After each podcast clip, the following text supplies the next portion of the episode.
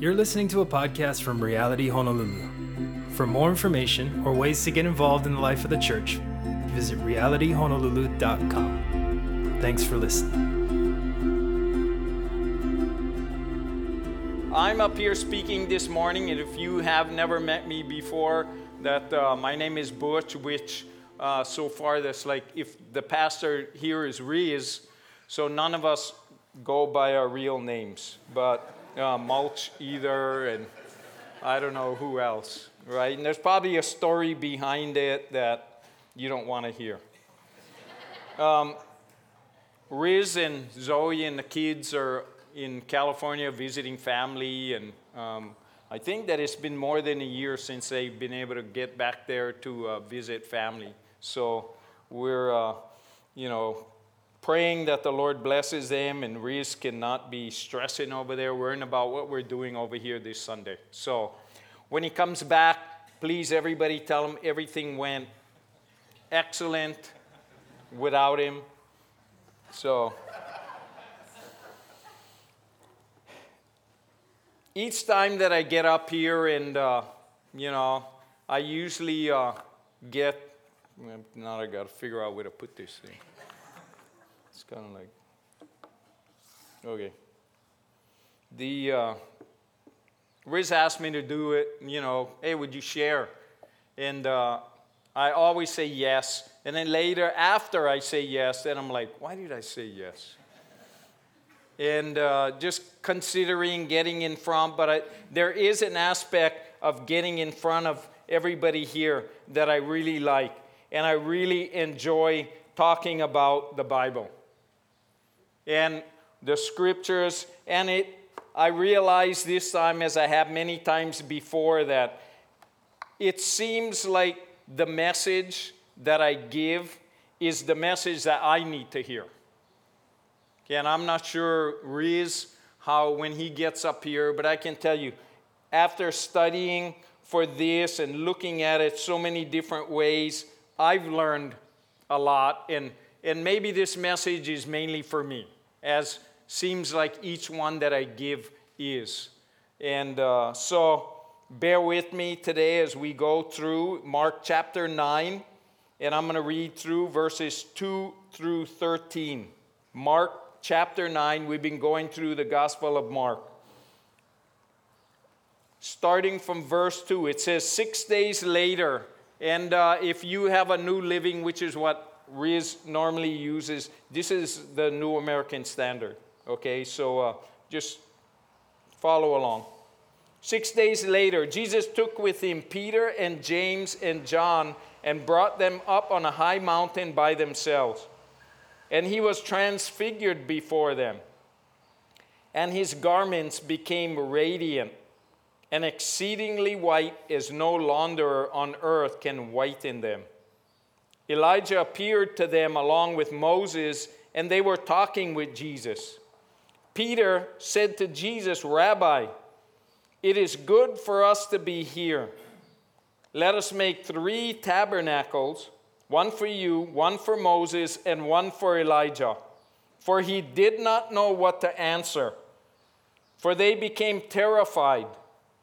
Then a cloud formed, overshadowing them, and a voice came out of the clouds This is my beloved Son.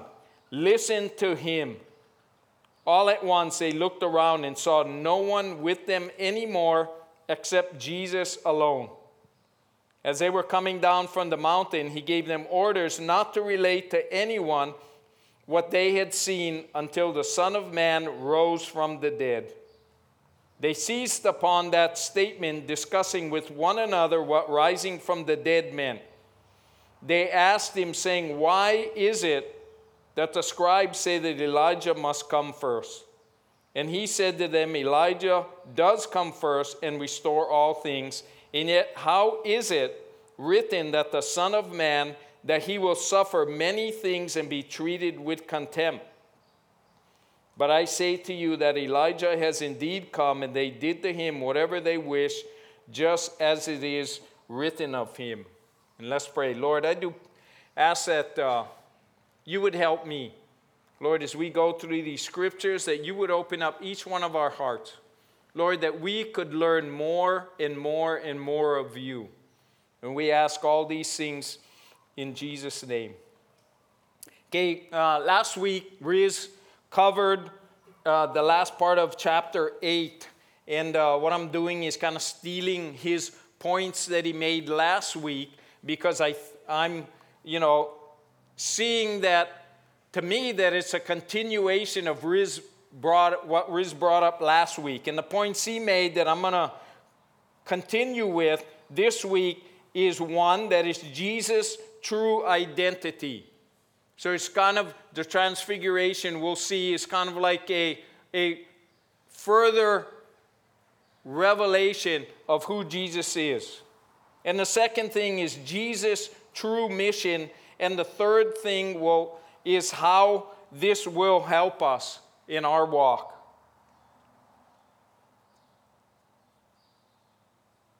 In verses 2 through 4, it says that six days later, Jesus took Peter, James, and John and led them high up a mountain to be alone. And as they watched, Jesus' appearance was transformed and his clothes became dazzling white, far whiter than any earthly bleach could ever make them. Then Elijah and Moses appeared and began talking to him. So Jesus specifically takes Peter, James, and John up there. And I was writing a little, uh, reading a little commentary on the book of Mark, and he was saying there, the guy was saying that Mark is kind of like intentional. He makes a lot of references to time. Okay? So he says here that six days later,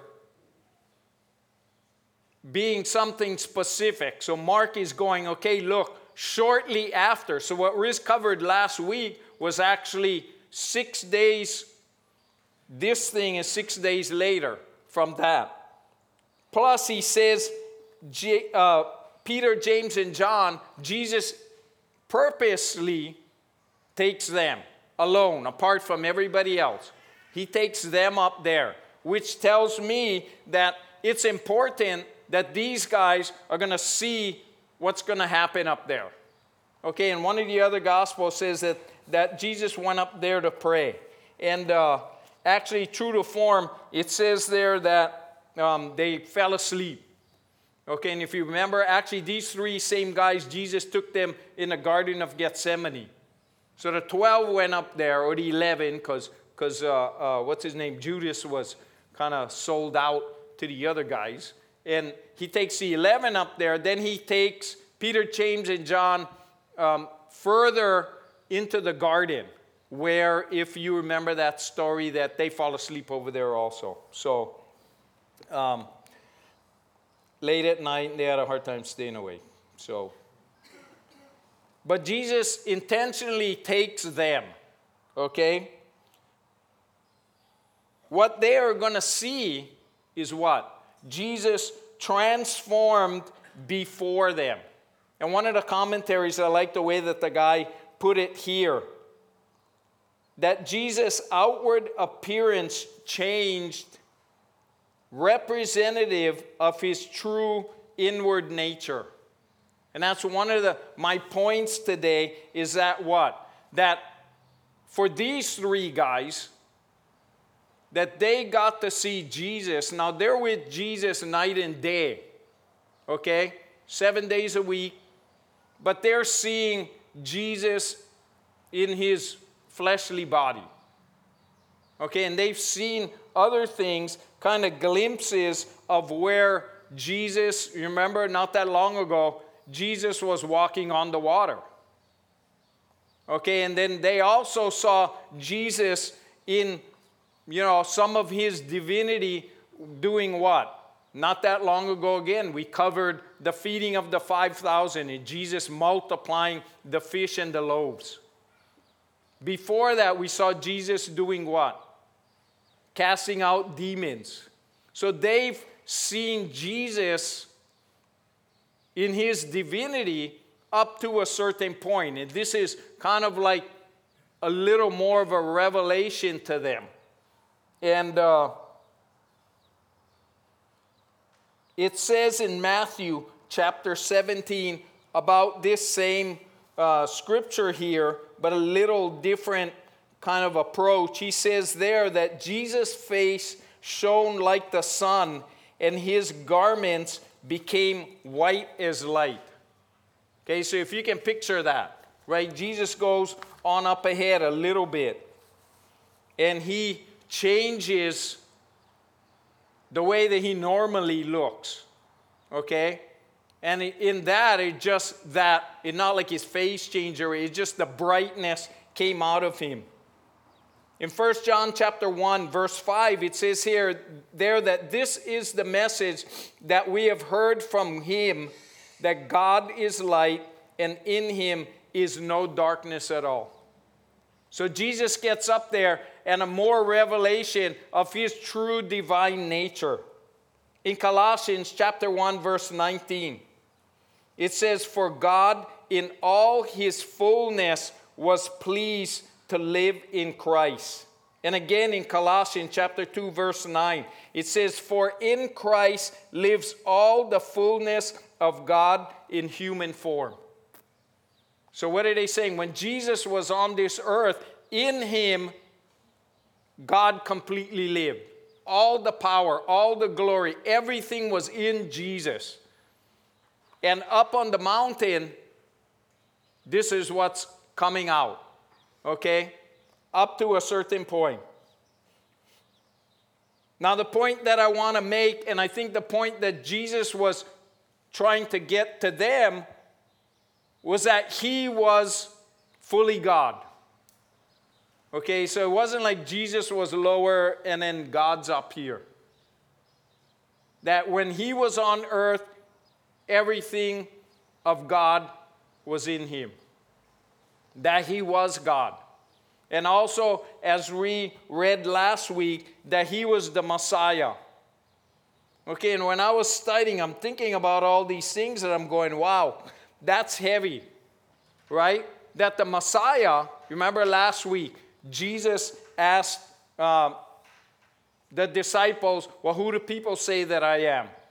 Then he asked them a second time, Who do you say that I am? And Peter answers, What?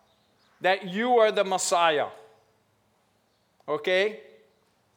But there was more to that. Why? Because the Messiah is God. Which maybe sounds, but what did Jesus say after in talking to Peter? He shares that, you know what? That he, in a little while, is going to be what? He's going to suffer. He's going to be rejected by the religious leaders. He's going to be killed and in three days rise again. Okay, the Messiah, I'm going, yeah, okay, the Messiah sounds cool. Like who who wouldn't, you know what I mean, like volunteer to be the Messiah? Yeah, I want to be the Messiah. But that second part about him suffering and dying and everything, you go like, wait a minute. But what's really amazing about this is that the Messiah is God. God came down according to the Bible, according to the gospel. God is the one who is going to die, we know, in our place. Pretty amazing. It says here, in, and I'm going to read the, the version in Luke also, because it says here in this vision that Moses and Elijah also appeared together with Jesus. Luke chapter 9, verses 30 and 31. It says, And behold, two men were talking to him, and they were Moses and Elijah, who appeared in glory, who were speaking to Jesus about Jesus' departure or his exodus, which he was about to accomplish at Jerusalem. So not only Moses and Elijah was there, that they were talking to Jesus, and what they were talking about, Luke says, was what? The very thing that in the last chapter Jesus said was going to happen that he was going to suffer, that he was going to be rejected, that he was going to be killed, and three days later, he's going to be resurrected. This is what he was talking about to Moses and Elijah. This is Jesus' true mission. That he came and he did all those other things, if you remember, the miracles, a lot of healing. And interesting, in my commentary, he said that Mark, the Gospel of Mark, was kind of geared towards the non Jews. And that's why he put in so many of the miracles that Jesus did, a lot of the healings, that a lot of them were there to kind of catch the attention of people that didn't grow up in the church. And but those things only proved what? All of Jesus' miracles, if, if you have a Bible like mine, and where it says that he did a miracle, what it literally means is an attesting miracle. That Jesus did those miracles to show one thing that what? That he is God and that he is the Messiah.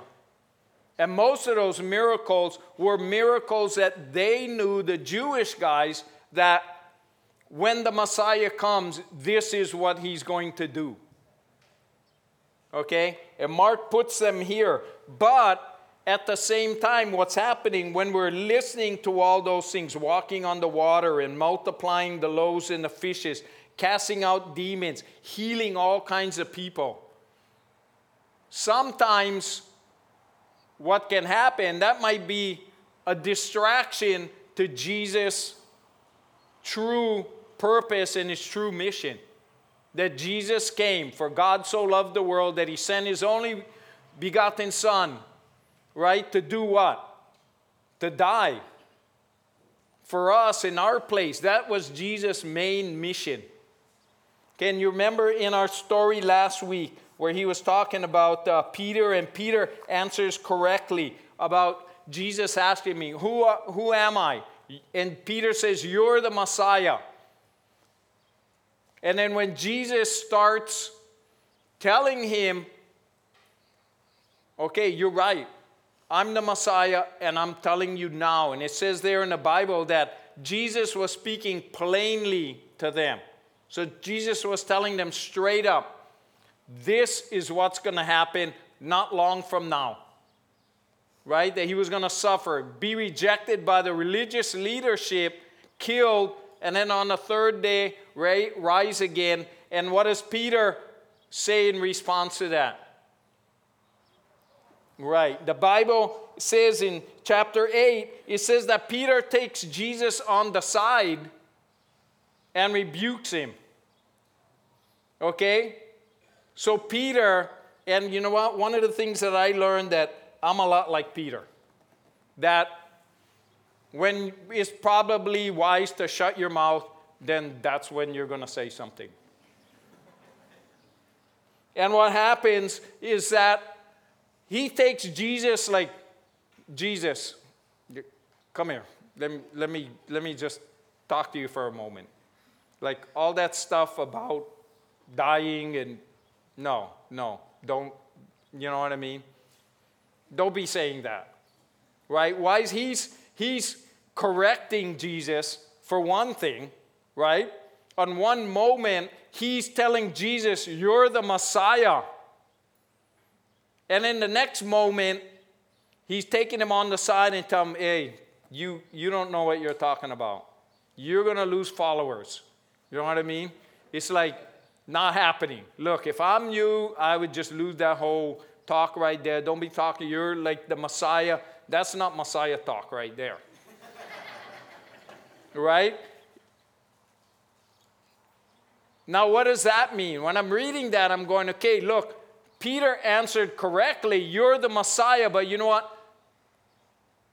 Peter had no idea what that meant.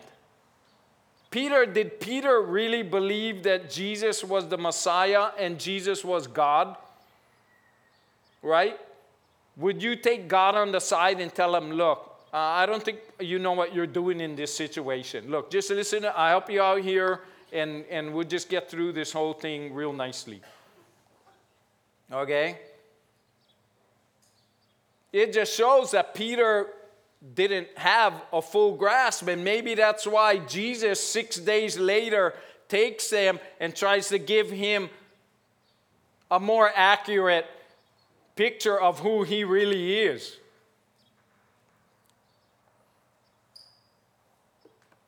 Moses and Elijah are up there. And in Israel, Moses and Elijah are held pretty highly.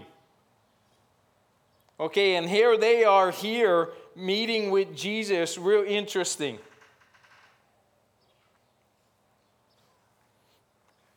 Second Corinthians chapter 5 verse 19 it says here that for God was in Christ reconciling people to him no longer counting people's sins against them that Christ came himself for our reconciliation to him Moses and Elijah represent the law and the prophets. So in Moses' story, God used Moses as his spokesman, if you saw the movie, and the leader in God's deli- for the leader in God's deliverance and redemption of the Hebrew nation that was enslaved in Egypt. The Passover, if you know about that, was also introduced to Moses to pass on to the children of Israel. Also, one more thing the Ten Commandments and the law. All of these things came through Moses. So, pretty big deal. Elijah was a great prophet sent during Israel's, one of Israel's apostasies. And something of note about Elijah was that he did not die, but was, the Bible says he was translated into heaven in chariots of fire. Okay, so two guys, no lightweight guys.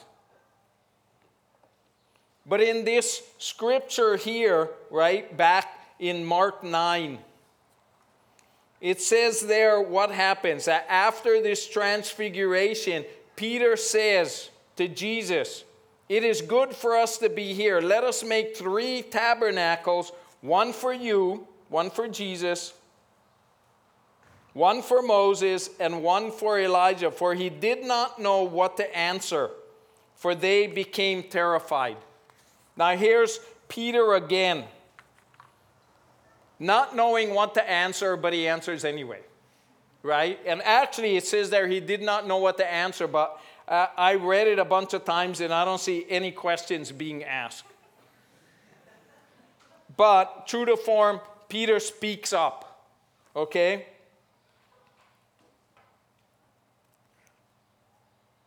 Peter's incomplete understanding of Jesus' true divinity shows again in this response six days later. So he says, Teacher, it is wonderful for us to be here in the New Living Translation. Let us make three shelters as memorials tabernacles, sacred tents, one for you, one for Moses, one for Elijah. And basically, what he's saying is let's er- erect three structures. So, a tabernacle back then, Old Testament, in the beginning, it was like a tent that they could break down and move to another place and erect. like a church, like if you, you met in a church. Right? And then further on, what they did was they got a little more elaborate. There was the temple. They made the temple. Or they had a memorial. And uh, I don't know how many people uh, have ever been to Israel. Um, but I was amazed the time that I went that they have, I'm not kidding, a shrine or a church for everything. And the, Mount, uh, the Mount Sermon on the Mount, there's a full on, um, what do you call those churches, like the fancy ones? Yeah, cathedral, yes, yes. Like everywhere you go, you know, Jesus stopped here. There's a cathedral there like everywhere. And, and now that I'm thinking about it, it's all Christian stuff. and they build a monument or some sort of thing everywhere. You know, just interesting. And uh, so Peter is saying, let's erect these three structures tents, tabernacles, memorials, cathedrals in you know honor of you, Moses and Elijah. He's saying, look, this place is so special. And look, we're all here together. You know, like kind of like a little group hug thing. And it's like you and Moses and Elijah, this like doesn't happen all the time. This is a special place. And maybe even he was saying that, you know, maybe it is that he was saying, look, let's just camp up here. This is amazing. You know, I'm here, Peter's going, and then you guys are here. Let's just stay here. They're not going to get any better than this. He's like in glory. And this is where God intervenes. And a cloud comes through, and God the Father, the Bible says that He says, This is my beloved Son. Listen to Him, or literally give constant heed to Him. Now, what do you think God is saying? And it looks here that, you know what, Peter, in his excitement, in the moment, is saying that Look, this is super cool. And Moses is big time, Elijah's big time, and Jesus, you are almost there. right? You're like almost there. Peter's mistake is what? That he is putting Jesus in the same on the same plane, on the same level as Moses and Elijah. God steps in and sets things straight. In Galatians chapter 3, verse 24, about Moses, therefore the law is our tutor or our teacher to lead us to Christ, so that we may be justified by faith. Galatians chapter 2, verse 16 says, A person is not justified by the works of the law, but through faith in Christ Jesus. The purpose of the law was to show us our need for a Savior in that we could not keep it perfectly. That there's always something, how hard we try, that we fail.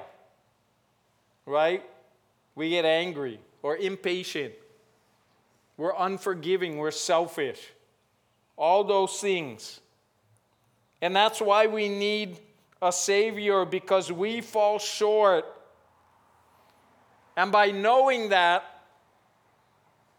the Bible says that the law would help us, help lead us to Christ because we would see our need for a Savior, which many of us have. Now, the prophets, the prophets prophesied of what? Of the coming Messiah. And not just the coming Messiah, they said many things about him. This, one of the things was that his name would be Jesus. How awesome is that? A lot of the things that he did, they prophesied. So, both of those things, the law and the prophets, did what? That they pointed, that they foretold about Jesus coming and his mission on earth. That's what they were doing. And the whole, that's actually the whole of the Bible pointing towards Jesus. And after the gospel, everything points back towards him. John chapter 1, verse 9 says, For, uh, for the law was given through Moses Grace and truth came through Jesus Christ. In John 4 24, God is spirit, and those who worship him must worship him in spirit and in truth. So, for us, just maybe kind of a side note, because this John 1 9 is really interesting that the law was given through Moses, but grace and truth came through Jesus Christ. Now, what a choice that we have the law or grace and truth. And some people pick the law amazingly. But it sounds like a lot better choice to pick Jesus and grace and truth.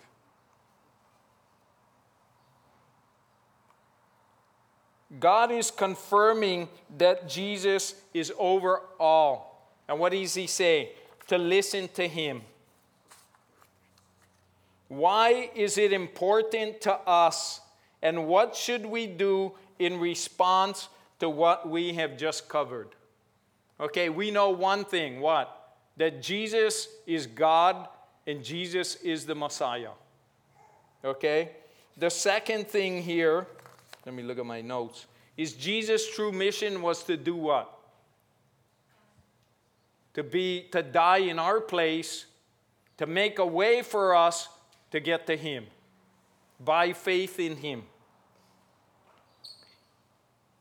after studying and looking at this thing and thinking about it for a couple weeks, because Riz told me a couple weeks ago about doing it. And one of the things that I saw that my understanding who, of who Jesus really is, just like I was saying about Peter, and the power behind it, that it directly influences my response in my prayer life in my challenges, my anxieties, how much I walk in victory, how much I am defeated, and the effectiveness of how much God can use me. So, what I view of Jesus and who he is, right? And those of us who are believers and we're going, okay, Jesus lives in me, right? But that's only based on our view of Jesus. Okay, just like Peter did. He believed that he was the Messiah, but incompletely. And I, I, thought about it all week that my faith, our faith, is directly in proportion to how much I understand who He truly is. That our faith is directly in proportion to how much I understand who he truly is?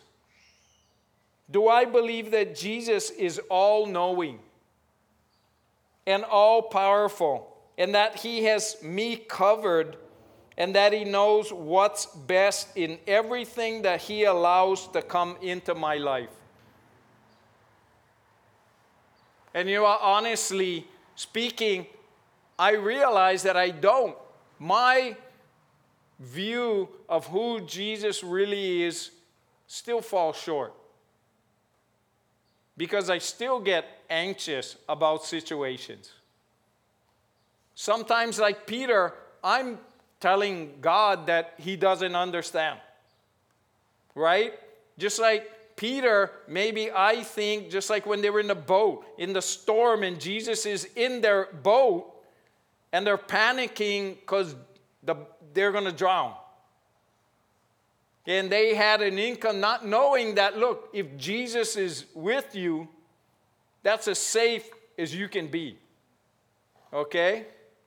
When all else is falling down around. 2 Peter chapter 3 verse 18 it says here that you must grow in the grace and knowledge of our Lord and Savior Jesus Christ all glory to him now and forever.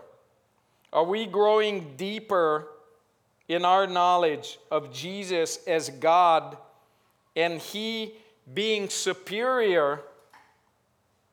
And have we given him control of all areas of our life?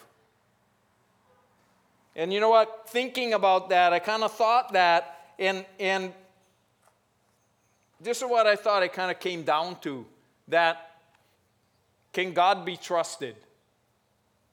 Right? I don't know. I'm guessing at least some people here are like me. And it, a lot of times it comes down to a trust issue. And maybe it means that a lot of times in our anxieties and whatever things and us wanting to do it our way, why? Because we don't trust God's way. or we don't trust that God has us covered. Right? But you know what? You think of how that is, that lack of trust in God is going to affect everything that you do. Our growing in knowledge of Jesus, his position, his power, and his purpose will directly influence our faith and trust in him, directly affect our prayer life.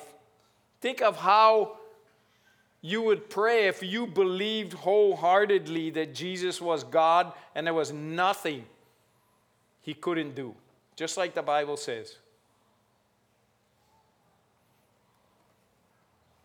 That directly influence our faith and trust in Him, directly affect our prayer life, our effectiveness to His kingdom? How would it affect our goals as well as our challenges and affect our service to Him and to others? In John chapter 17, verses 1 through 5, this is Jesus' prayer for us. And it says here that Jesus spoke these things and lifting up his eyes to heaven, he said, Father, the hour has come. Glorify your Son, that the Son may glorify you. Even as you have given him authority over all flesh, that all whom you have given to him, he may give eternal life. This is eternal life, that they, us, may know you, the only true God, and Jesus Christ, whom you have sent. I glorified you on the earth, having accomplished the work which you have given me to do. Now, Father, glorify me together with yourself with the glory which I had with you before the world was. This morning, I guess my exhortation to you is let's pray for and seek after a deeper relationship with Jesus. Maybe let's think about it and go, well, look, do I really believe that God is God and that He has all things under control? Do I really believe that in every situation that I have in my life now? And whatever is anybody here, and you don't raise your hand, afraid of the future? Right? If you're like me, you're like, man, things are going good now, but that can't last. Right? Or there's, you know what? But if God is in control, God is in control.